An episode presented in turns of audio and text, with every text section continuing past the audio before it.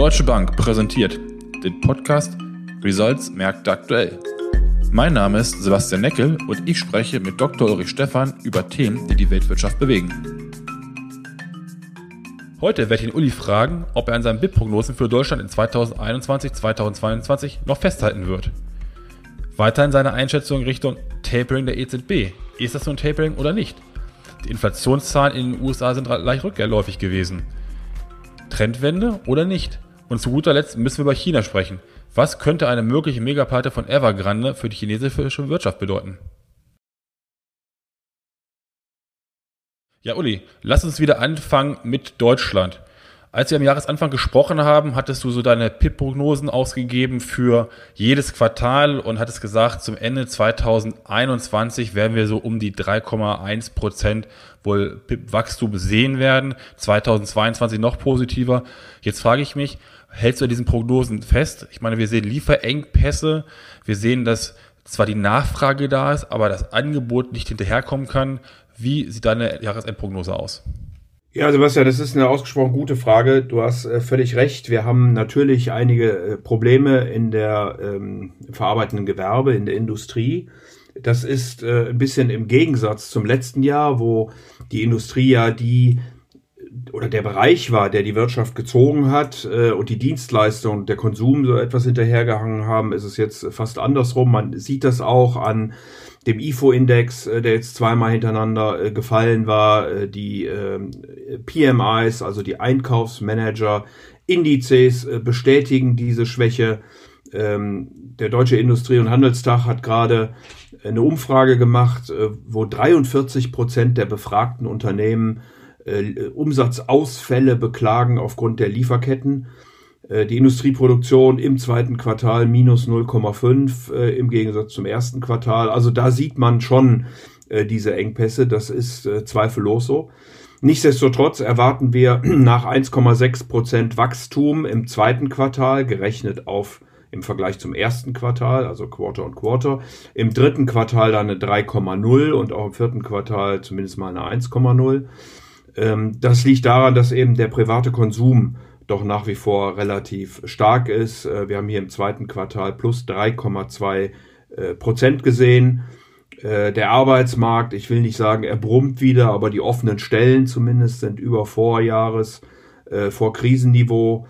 Die Sparraten sind relativ hoch mit fast 17 Prozent in Deutschland, so dass man also, obwohl ja schon der Konsum relativ gut ist, damit rechnen muss, dass mit einer weiteren Öffnung, mit einer äh, ja, weiteren fortschreitenden Impfung und damit ähm, Erholung nach Corona oder ja, nach Corona dann, ähm, dass der Konsum dann auch weiter zulegt. Also wie gesagt, wir haben da so ein bisschen eine andere Welt als im letzten Jahr und hoffen natürlich, dass auch die Lieferengpässe in der Industrie überwunden werden können, wenn auch nicht sehr schnell. Also das wird sicherlich eine Zeit lang dauern, bis wir da die Lieferketten und auch die Produktionsmöglichkeiten für die nachgefragten Güter äh, auf einem Niveau haben, sodass die Industrie wieder völlig reibungslos läuft. Du hast gesagt, Konsum äh, sehr positiv gelaufen, ähm, Lieferketten teilweise immer noch ein bisschen unterbrochen, was natürlich dann auch am Ende des Tages wahrscheinlich zu höheren Kosten führen wird, was natürlich auch äh, Richtung Inflation ein Treiber werden könnte, oder? Ja, das ist zweifellos richtig. Wir haben ähm, jetzt gerade gesehen, dass die Erzeugerpreise um 12 Prozent gestiegen sind. Ähm, und das liegt natürlich äh, genau an, an diesen Lieferketten, äh, aber auch an den Engpässen von manchen Rohstoffen und äh, Vorprodukten, die einfach nicht in der Weise vorhanden sind. Und diese Erzeugerpreise schieben dann natürlich auch die Inflation insgesamt an. Die Frage ist, äh, wie wirkt das am Ende dann auf die Löhne und werden wir in eine Lohnpreisspirale hineinkommen? Das äh, ist heute nicht ausgemacht. Die Notenbanken gehen ja im Moment noch davon aus, dass alles äh, irgendwie temporär ist und wieder vorbeigeht. Aber zunehmend mehren sich die Stimmen, die sagen, na guck doch mal auch auf die Lohnsteigerungen und die Gewerkschaften in Deutschland mit Verdi, aber auch dem Deutschen Beamtenbund fordern ja schon 5% und zwar genau mit diesem Argument, nämlich äh, Inflationsausgleich. Du hast das Thema Zentralbank, Notenbanken gerade schon angesprochen. Letzte Woche hat die Europäische Zentralbank mal wieder getagt Und ähm, es wurde verkündet, dass man das PEPP Anleihenkaufprogramm moderat reduzieren möchte. Gemäß der EZB-Präsidentin Christine Lagarde heißt das nicht, dass man jetzt mit dem Tapering drin ist, sondern es ist eine, sie hat von einer Rekalibrierung des PEPP-Programms gesprochen. Hand aufs Herz, ist es nicht doch Tapering? Gute Frage. Also Frau Lagarde hat äh, sicherlich in Anlehnung an äh, Maggie Thatcher äh, die ja äh, bei diesem legendären Parteitag äh, in Birmingham gesagt hat, the lady is not turning, hat sie gesagt, the lady is not tapering.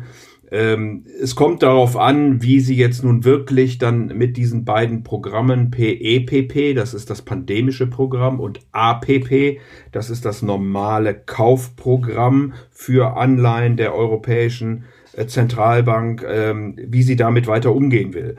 Also einfach nur, um eine Größenordnung mal zu sagen, äh, bis August hatte die Europäische Zentralbank unter dem APP-Programm äh, etwas über drei Billionen Euro gekauft und äh, unter dem PEPP 1,3 äh, gut äh, Billionen äh, Euro gekauft. Also das APP-Programm ist schon das größere. Es läuft im Moment mit äh, rund 20 Milliarden Euro im Monat. Das PEPP läuft mit 80 Milliarden im Monat. Und die EZB hat jetzt eben gesagt, dass sie es ein Stück weit äh, zurückführen möchte. Sie hat noch nicht gesagt, wie stark diese Rückführung sein wird und wann sie damit äh, beginnen wird, äh, außer eben im vierten Quartal. Und jetzt gehen natürlich überall die Rechnungen los ähm, der Analysten, der Volkswirte. Was könnte das denn konkret bedeuten? Ähm, manche gehen davon aus, dass äh, also im vierten Quartal dann so 10 bis 20 Milliarden weniger gekauft werden könnten im PEPP e und dass das äh, vielleicht nicht direkt, aber auf sich dann zumindest äh, vom APP wieder aufgefangen äh, werden könnte. Ähm, ich glaube schon, dass die Europäische Zentralbank hier auch reagiert mit Hinblick auf die Finanzierungskonditionen und dabei natürlich auch die Staaten mit im Blick hat. Also wenn da die Zinsen deutlicher und äh, schneller als erwartet steigen sollten, dann glaube ich, wird die EZB eher ihre Kaufprogramme groß lassen, als dass sie zu stark tapern wird. Und insofern hat Frau Lagarde wahrscheinlich recht. Auf der anderen Seite sind wir natürlich in der Inflation in der Eurozone auf einem 10-Jahres-Hoch mit 3%, was ja eigentlich dann dagegen sprechen würde, ähm, dass man das PEPP-Programm die Ankäufe dann in das APP reinschiebt. Das ist richtig, wenn man sich rein die Headline Inflation, also ähm, sozusagen die, den Warenkorb, die Verbraucherpreise anguckt. Ähm, aber nochmal, die Europäische Zentralbank geht davon aus, dass diese höhere Inflation nur temporär ist, aufgrund von Basiseffekten ähm, aber auch aufgrund von administrativen Preisen. Sie guckt dabei sicherlich weniger auf die aktuelle Inflation und stärker auch auf die Inflationserwartungen. Die liegen äh, auf fünf Jahre im Moment bei 1,55 Prozent, also noch unterhalb äh, dessen, was die äh, Europäische Zentralbank als Ziel anstrebt. Ähm, und insofern scheint sie wirklich davon auszugehen, dass diese höhere Inflation temporär ist ähm, die äh, Energiepreise sind äh, im letzten Monat äh, 3,3 Prozent gestiegen, also Monat auf Monat. Das ist natürlich schon ziemlich knackig. 24 Prozent year to date und äh, offensichtlich auch hier erwartet die Europäische Zentralbank nicht, dass diese äh, Preissteigerungen in dem Maße weitergehen, wie wir sie jetzt in den letzten äh, Wochen und Monaten gesehen haben. Woher sind die denn die konkret gekommen? Wenn wir uns Gas angucken, ähm, da haben wir ja wirklich einen starken Anstieg gesehen. Äh, die Lagerbestände sind nur noch auf 70 Prozent im Vergleich äh, zum, zum Vorjahr. Ähm, woher ist dieser doch relativ starke Anstieg gekommen? Ja, das ist eine ganz spannende Frage für Europa tatsächlich. Du hast äh, völlig recht. Die äh, Lager, gerade für Gas, waren äh, in den letzten Jahren nie so niedrig wie, jetzt vor dem Winter. Ähm, in Russland hat es Brände gegeben, daher eingeschränkte äh, Förderkapazitäten. Äh, die Russen haben aber auch die Durchleitung durch die Ukraine-Pipeline äh, gedrosselt, offensichtlich mit Blick auf Nord Stream 2. Da liegen aber die Genehmigungen endgültig noch nicht vor. Also insofern kann diese oder ist diese Pipeline im Moment noch nicht im Betrieb. In Norwegen gab es ähm, Erhaltungs- äh, ähm,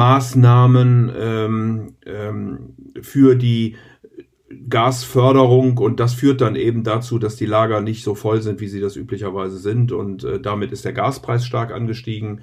über den Anstieg der Gaspreise dann auch die Kohlepreise wieder, über die Kohlepreise, die ja ein sehr viel mehr an CO2-Zertifikaten dann äh, brauchen, wenn man äh, Kohle äh, zu Strom äh, verfeuert, äh, sind dann auch die, die CO2-Zertifikate stark angesprungen und dann damit auch die Strompreise und äh, ich bin mal gespannt, äh, wie sich dieses Thema lösen wird, aber im Moment äh, scheinen wir da doch in so einer Art Spirale drin zu hängen, wo wir eben knappe Lager haben, steigende Gaspreise, damit wie gesagt steigende Kohlepreise, steigende CO2-Zertifikate und teuren Strom. Ähm, mal gucken, was uns einfällt und wie denn diese Entwicklung da weitergeht. Ja, anders als äh, in Europa haben wir in den USA im August gesehen, dass die Kerninflation ähm, Teil ein bisschen runtergegangen ist von, von 4,3 Prozent auf äh, 4 Prozent. Ist das jetzt die Kehrtwende? Wird die Inflation runtergehen? Ähm, du hattest in Europa angesprochen oder in Deutschland angesprochen, eine gewisse Verknappung am Arbeitsmarkt, was ja auch in den USA ein Thema ist, was natürlich dort auch zu Lohnsteigerungen führen könnte. Ähm, glaubst du, das ist ein temporärer, kurzfristiger Effekt und der Trend nach oben läuft weiter oder ist das jetzt schon die richtige Gegenbewegung? Also lass mich, äh, bevor ich auf die Inflation in den USA äh, eingehe, noch ganz kurz sagen, äh, dass erstaunlicherweise aus meiner Sicht in Europa und auch in Deutschland fast nicht diskutiert wird, dass die USA auf die Schuldenobergrenze zulaufen, die wahrscheinlich ähm, am 30.09. erreicht sein wird.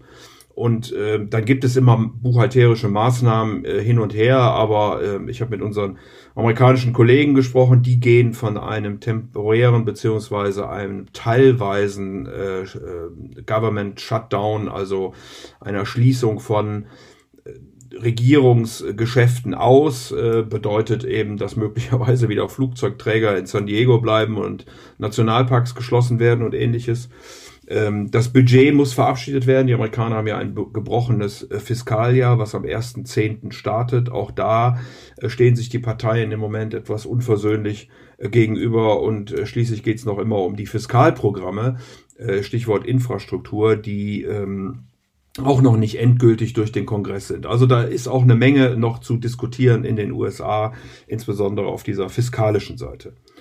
Auf der Inflationsseite bin ich äh, bei dir. Die Headline Inflation ist äh, zuletzt äh, etwas zurückgegangen äh, von 5,4 auf 5,3. Auch die Kernrate der Inflation ist sogar etwas deutlicher ähm, gefallen äh, auf in Anführungsstrichen nur noch 4 äh, Prozent. Das scheint mir aber auch ein Effekt aus Corona zu sein, denn wir sehen, dass beispielsweise Reisen, Freizeit, ähm, dort die Preise stark zurückgegangen sind, also zum Beispiel Flüge um fast zehn Prozent, aber auch Gebrauchtwagen, Autos sind hier zurückgegangen.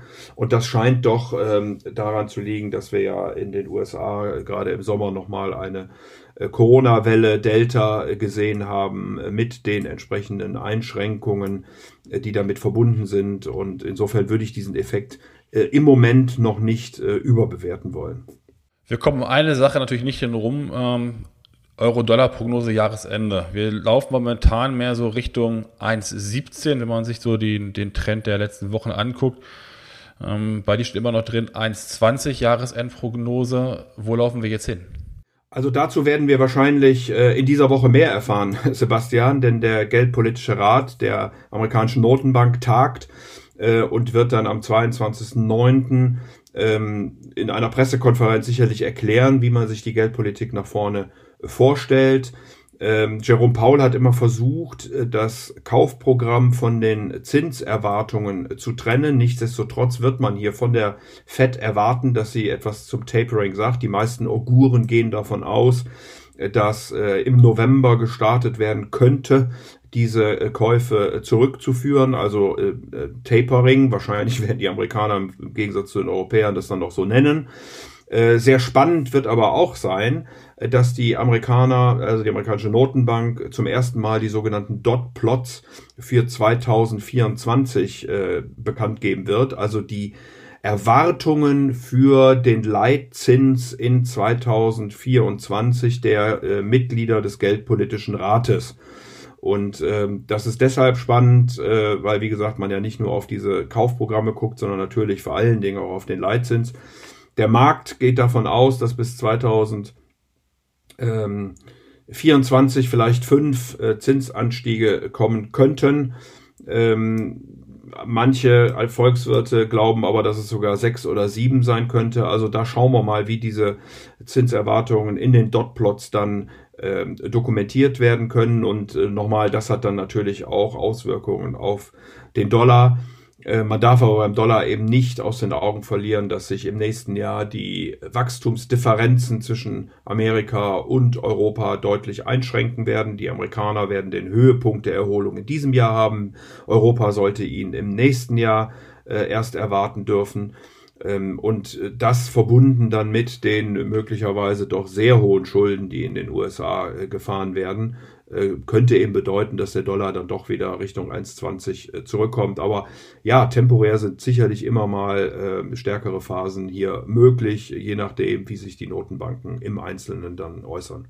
Ja, lass uns zu guter Letzt nochmal Richtung China gucken. China ist ja der Wirtschaftsmotor während der Corona-Krise gewesen, relativ schnell wieder auf Wachstumsfahrt, auf Wachstumskurs gewesen. Jetzt großer mögliche Mega-Immobilienpleite Evergrande. Es stehen 300 Milliarden US-Dollar Schulden auf der einen Seite. Wird das ein ernsthaftes Problem für China werden? Ja, das äh, kann man heute nicht wirklich ausschließen. Ähm, ich würde es für unwahrscheinlich halten, äh, vor dem Hintergrund, dass diese ganze Krise natürlich ein Stück weit politisch gewollt ist. Also ähm, Xi Jinping hat gesagt, Wohnungen sind zum Leben und nicht zur Spekulation da. Insofern hat man schon vor Monaten angefangen, hier etwas Luft aus dieser äh, in Anführungsstrichen Blase herauszulassen, indem man äh, stärker reguliert hat, indem man die Finanzierungsmöglichkeiten äh, eingeschränkt hat. Die Frage ist, äh, kriegt man jetzt äh, den Geist wieder zurück in die Flasche und kann man diese Krise managen? Äh, die gute Nachricht ist, dass äh, Auslandsbanken hier kaum involviert sind. Es ist also doch ein starkes chinesisches äh, Problem, zumindest mal, wenn man auf die Finanzwirtschaft guckt. Diese 300 Milliarden Schulden, Dollar Schulden, die du erwähnt hast, ähm, verteilen sich auf 128 Banken und 121 Nichtbanken. Das sind dann oft Vermögensverwaltungen, ähm, Asset Manager, Versicherungen etc. pp. Und äh, natürlich ist die Realwirtschaft äh, von dieser Entwicklung stark betroffen. Äh, der Immobilienmarkt, der mit äh, den, ähm, also nicht nur die Projekte selbst, sondern auch dann die Baumaterialien, die Baumaschinen, wenn man das alles mit einrechnet, dann äh, steht dieser Immobilienmarkt für etwa äh, knapp 30 Prozent des chinesischen Bruttoinlandsprodukts. Ähm, das ist natürlich mal ein Wort, wenn das äh, entsprechend beschädigt wird. Und wie gesagt, vor diesem Hintergrund nochmal, könnte es sein, dass äh, die chinesische Regierung hier äh, eingreift, dass sie natürlich im Moment den Schmerz einfach äh, umso größer macht, um nachher zu sagen, äh, guckt mal, die Privatwirtschaft äh, funktioniert nicht so, sondern wir müssen als starker Staat hier deutlich stärker äh, hineingehen und äh, die Sache in die Hand nehmen. Äh, ich würde annehmen, dass äh, Evergrande äh, restrukturiert werden wird. Wir haben heute noch äh, 26 Cent auf den Dollar bei den Anleihen. Ähm, also da ist ohnehin schon nicht mehr allzu viel äh, da und dass man in der Restrukturierung dann natürlich zuerst mal die Immobilienkäufer, die dann schon Vorkasse geleistet haben, entschädigt, dann die Handwerker und so weiter und so fort. Wahrscheinlich wird es einige Abschreibungen bei den Banken geben. Frage ist da, wie geht der Staat damit um? Er könnte Lockerungen äh, bei der Finanzierung äh, anstreben. Er könnte aber auch über die People's Bank of China die Kredite natürlich erhöhen beziehungsweise die Zinsen denken oder eben fiskalpolitisch äh, nachlegen. Hier haben vor allen Dingen die lokalen Regierungsstellen, die ja in den letzten Jahren für den Immobilienmarkt und für das Wachstum standen, äh, sich äh, im ersten Halbjahr deutlich zurückgehalten, auf Weisung natürlich der kommunistischen Partei. Und wie gesagt, da sind ein paar Möglichkeiten, um das aufzufangen, aber im Moment äh, scheint es doch so zu sein, dass die kommunistische Partei und Xi Jinping hier ein Exempel statuieren will ähm, weil man ja im Moment schon äh, in vielerlei Hinsicht, also ähm, auch bei den Technologiewerten, jetzt bei den Casinos, bei den äh, Social Medias und so weiter und so fort eingegriffen hat und äh, einfach diese Privatwirtschaft, die da ja sicherlich auch in großem Maße gegen Kredit gewachsen ist, ein Stück weit in die Schranken weisen möchte. Aber ist das Risiko eines Flächenbrands nicht extrem hoch? Wir haben jetzt über die Immobilienwirtschaft so ein bisschen gesprochen, aber es ist doch ganz häufig so, dass äh, die Abhängigkeiten bzw. auch die Vernetzung der Firmen untereinander extrem hoch ist. Die gehen ja aus dem Immobilienmarkt raus. Das heißt, es wird ja auch in anderen Wirtschaftszweigen ähm, der Fall sein, was natürlich dann sicherlich vielleicht auch wieder ähm, für unsere Importeure, Exporteure Lieferengpässe besorgen kann, oder? Ja, nochmal, also äh, es wird ja in der deutschen Presse ganz oft verglichen mit, mit Lehman Brothers. Äh, das würde ich nicht sehen, weil eben da die Vernetzung äh, nicht so vorhanden ist, ähm, weil Auslandsbanken einfach nicht so stark involviert sind.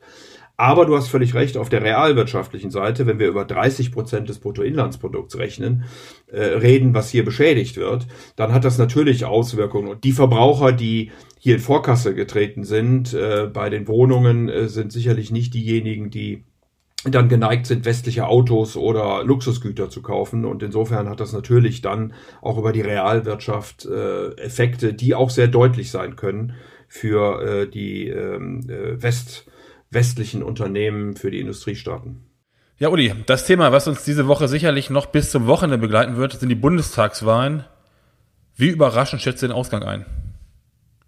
Ja gut, wir sehen ja äh, Wasserstandsmeldungen äh, täglich, ähm, auch die Diskussion darüber, welche Ko Koalitionen denn dann äh, geführt werden äh, könnten. Ich glaube, dass die Sache äh, tatsächlich noch offener ist, als es vielleicht im Moment scheint. Äh, zum einen haben wir wohl Rekordbriefwähler. Äh, und auf der anderen Seite gibt's auch äh, ganz viele Unentschlossene, auch hier so viele, wie wir das noch nicht hatten. Äh, also ich bin da sehr gespannt. Ich glaube, das wird ein unglaublich spannender Wahlabend, ähm, wer denn dann nun endgültig Mehrheiten erreichen kann und vor allen Dingen auch, welche Konstellationen sich dann daraus ergeben können für eine zukünftige Regierungsbildung. Ja, vielen Dank, Uli, für den heutigen Austausch. Ich glaube, wir stehen wirklich vor sehr spannenden zwei Wochen. Ähm, was du angesprochen hast, Offenmarktausschuss in den USA, äh, Bundestagswahl, China, Evergrande, also alles so Themen, wo man wirklich die Augen aufhalten muss, um zu gucken, äh, wie es weitergeht. In dem Sinne, vielen Dank.